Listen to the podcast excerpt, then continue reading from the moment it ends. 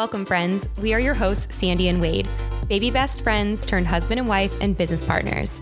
This podcast is for the dreamers, the movers and shakers, and those who seek to attract their dream life. Strap in. Getting Magnetic in 3, 2, 1. Like attracts like. If you see it in your mind, you can hold it in your hand. You just decide what it's going to be, who you're going to be, how you're going to do it. And then from that point, the universe is going to get out your way. This moment in time, this is your time to rise. Today's topic is super empowering. I'm excited to deliver this message. This was actually something that I heard and processed it, and I wrote it down. Like, sometimes I'll just write in my iPhone notes, like, oh my gosh, that's such a good Getting Magnetic episode. And Sandy and I were chatting like, yes, let's do this one. So today's episode is centered around most of us, or I would say actually all of us, we are born extraordinary. And Sandy and I were just talking about, how do you pronounce extraordinary? It's spelled right, extraordinary, extraordinary. I feel like I've heard people say extraordinary, and I've heard extraordinary. Yeah. I don't know which one's correct. I definitely do extraordinary, like just a flow. I think I accidentally say both all the time. I'm not sure which one's right. It depends on the mood you're in or the day. Yeah, Tuesdays.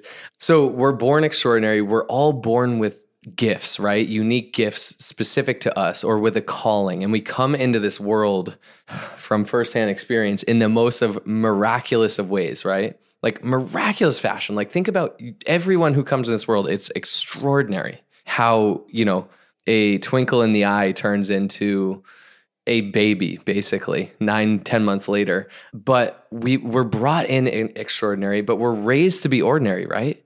Like society, right? Especially here in America, we're raised to go to school, to be polite, to get the grades, to go to college, to get the job, to pay our taxes, to be a good citizen, to buy a home, to retire in our 60s and eventually die. We're basically set up to be ordinary. But we're born with this calling, with these gifts. We're born extraordinary. And through life, through the conditioning, we become ordinary. So to be extraordinary, I feel like we have to acknowledge there are all these forces pushing us towards ordinary, but we have to make a decision. You have to make a decision to be extraordinary. And we all have extraordinary power within us. It's just up to us to tap into that. I think doing what ordinary people aren't willing to do gives us that extraordinary life. That's kind of the intro. How do you feel about this topic? I love this topic. This is something that I think could resonate with anyone because it's true. We are, and the way as a parent, the way you look at your newborn and your baby and your children is like, you can do anything. Like, I believe in you. I told Cam this morning, she was like standing on my stomach. I was laying on the bed. She was standing on my stomach and I was looking at her and I was like, anything you want to do in this world, you can do. And I'm going to cheer you on the whole way, like anything you want. Like, I'm going to cheer you on. I'm going to help you. I'm going to coach you. I'm going to support you. I'm going to love on you. And we think of that, of our like young offspring. And then where does it, I don't want to say go wrong, but where does it kick in that it's like we play smaller, you know, like, and Wade and I were having this conversation recently. Like, it was very conditioned in me. Like, going to a 4-year college was like a non-negotiable. That was like something that my dad really stressed was like very important, and I'm so grateful that I did. But now I look at it with Cam and I'm like, if that's not a fit for her, like that's not a fit for her. Mm-hmm. Like, she doesn't have to follow this exact mold. Like, we've learned firsthand experience. Like, it doesn't necessarily matter like what degrees or education you have. It's more so about like the life experiences, the people you surround yourself with, your habits, the things you do daily, the books you read, the people you surround yourself with. So I kind of feel like we're breaking the mold in our family for the first time of being like, we're okay with things switching up. She may totally follow a normal track, but I want her to not feel pressured that she has to do something because that's what you're supposed to do, because that's what everybody does. And that's such a perfect example. Like, for us, you know, looking at our baby Cam, or for anyone out there that's had children or been around young,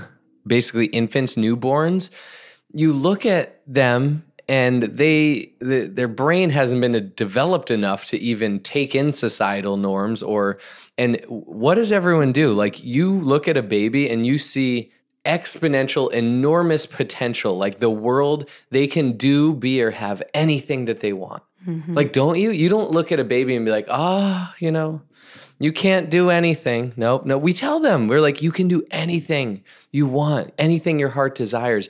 And we know it in our hearts that they have unlimited potential, that they can go do, be, or have anything. We know that. And because they haven't been conditioned yet. And especially, like, how cool is that we are speaking life, we are affirming over our kids, our children, like, you can do anything, you can do anything. And we know that in our hearts. But we then also know our adult experiences. We go through life, and if you have these wild, extraordinary dreams, they kind of get squashed. It's like, play your role, play your part, go the course, stay the course, do the things, like, be safe, be, make sure you're safe. We want to protect you, get in line. And we're conditioned, like Pavlov's dogs, to be ordinary. What's it's Pavlov's a conditioning. Dogs? It's a famous study where Pavlov was a scientist. He did a study. He would put food bowls out and dogs would go eat it. And he put food bowls out or something like that. And basically they would salivate because they were ready to eat. And then he eventually could condition the response of them salivating without the food there. I think he'd put the bowl or something. I forget. It's basically just a conditioning thing. Got it. So we're conditioned. We are honestly conditioned to be ordinary because it's easier and safer to fall in line. But what you realize when you fall in line and you're ordinary and safe, it hurts down the road. You're like, gosh, I gave up so much of my potential. I didn't go for it. I wish I did.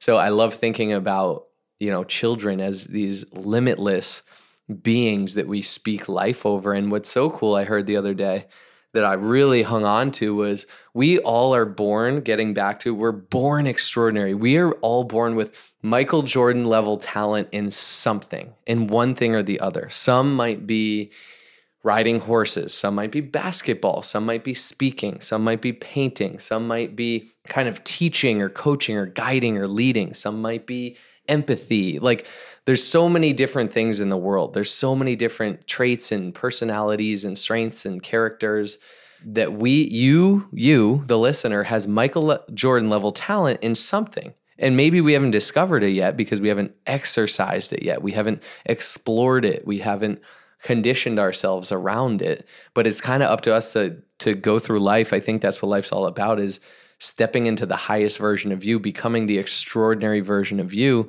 And you have unique, particular gifts that were meant to serve the world, and it's up to us to go find them. I think that's what extraordinary really is. Yeah.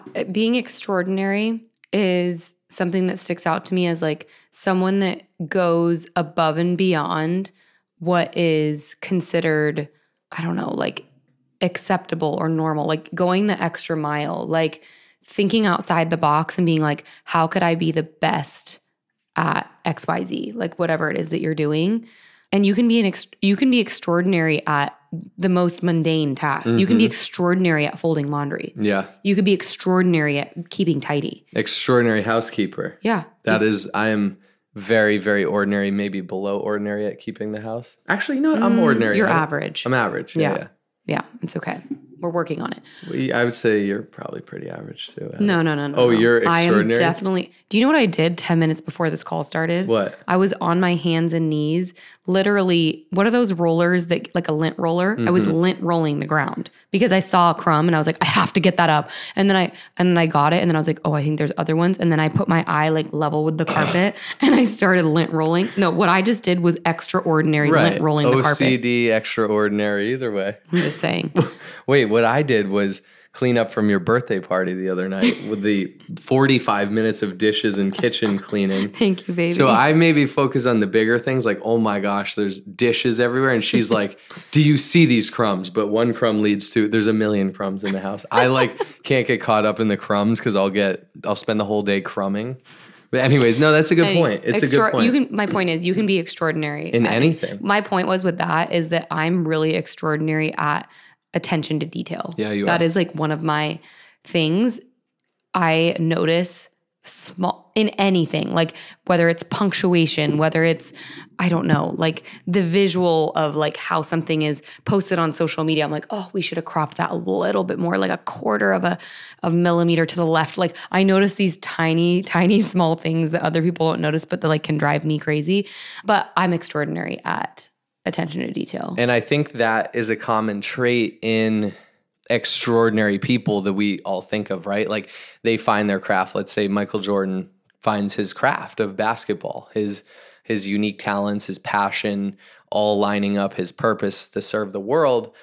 And I'm sure as heck he has extreme attention to detail in, okay, this move I got to master, and mastering anything takes attention to detail, and I got to do it and repeat it over and over again. I got to condition myself. So when I'm in the game, I know my body takes over. It's not even like my mind. My body just knows what to do, and that attention to detail is a big part of it. I think too, just breaking down the definition of extraordinary, it's we think of Michael Jordan when we think extraordinary, right? Someone like Michael Jordan, like the greatest of all time. But really it's just extraordinary. It's just doing a little more extra than ordinary. And that's oftentimes all it takes to be extraordinary. It's just thinking, okay, what is everyone doing? How can I go above and beyond? No matter where you're at, even if you're an accountant sitting at your desk, like how can I go a little further than everyone else? Because you often hear like the road to success was just a few exits down from failure. It's just most people are going to take that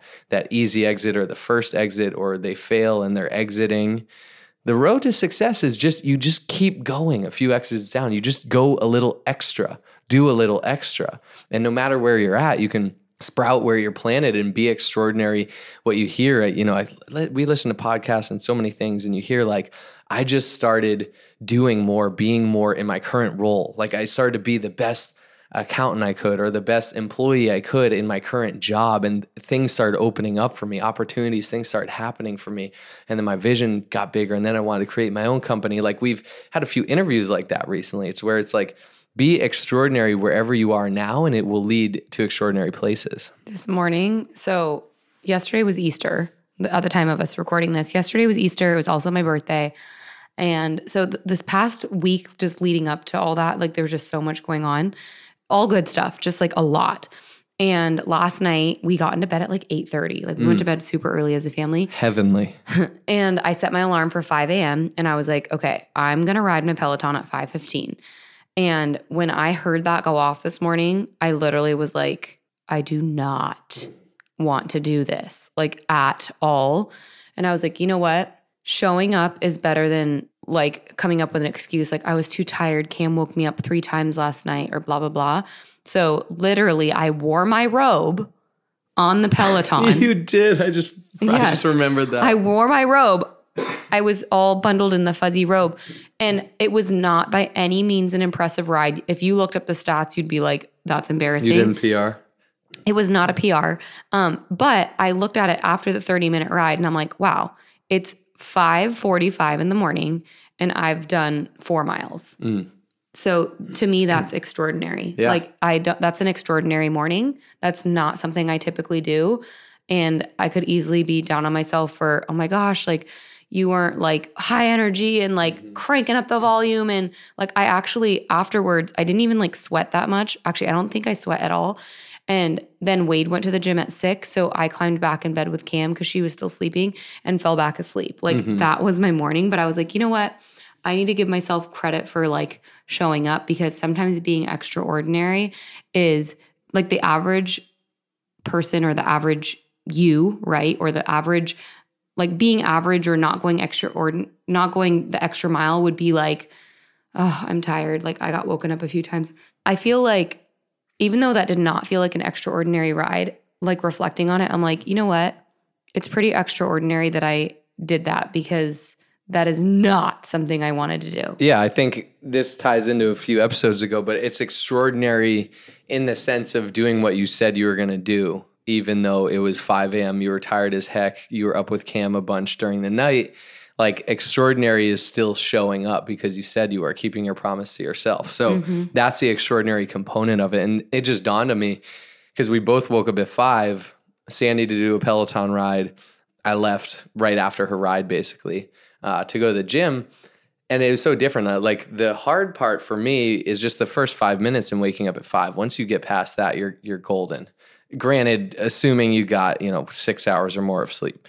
From there, like, I was fired up to go to the gym because I'm passionate about it, right? Sandy's not necessarily passionate about hopping on, and correct me if I'm wrong, but the Peloton at 5 a.m. No. And versus me, like, I was psyched up to go do CrossFit. My class was at 6, so it was, a little later.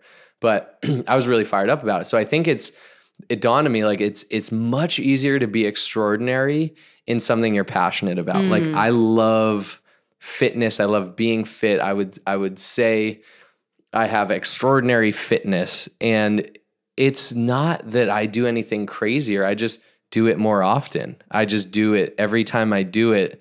I aim to do it with excellence and go like as hard as I can. So I was fired up to go at 6 a.m. and I came back fired up versus Sandy, like that might not be one of her biggest passions. So she's doing it because she said she would.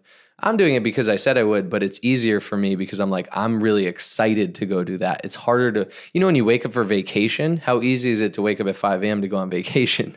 How easy versus how easy is it to wake up at 5 a.m. to go, to the gym before you start the workday? It depends, but it's probably a lot different. So it's easier to be extraordinary in your passions and your purpose. So go find those things. Go find those things that you're lit up to wake up at 5 a.m. and work on. Like, do you have a business idea?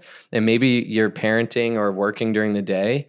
When you get excited to wake up at 5 to start working on your dreams, like, that's how you know you're in the right place. Like, you're in alignment and you're ready to take your life to an extraordinary level. I love that these episodes are us just like having a chat. We're kind of all over the place. Yeah. I'd love to bring it full circle with kind of how you started it, of how we're all raised to be ordinary and just kind of follow that path. Yeah. Just bring it full circle. Yeah. I mean, I think that's a big thing I've realized thus far in my life is coming back to thinking about Cameron. She is extraordinary. She has extraordinary potential to do anything. And when she starts crawling or walking, like, we're going to be rooting her on and cheering her on and helping her along the way and speaking life and positivity and affirmations over her. And she's going to keep going until she masters it. We've all heard that, that you wouldn't tell a kid to stop walking. But over our life, we're told to explain that. You're brushing over that. I like that whole example. Yeah. I mean, okay. Well, we think about that, right? Is like, we think we see these children as limitless and they dream. Like, kids have wild imaginations and they dream and they have imaginary friends and they can go have fun and do anything like on their own. They don't need the outside stimulation.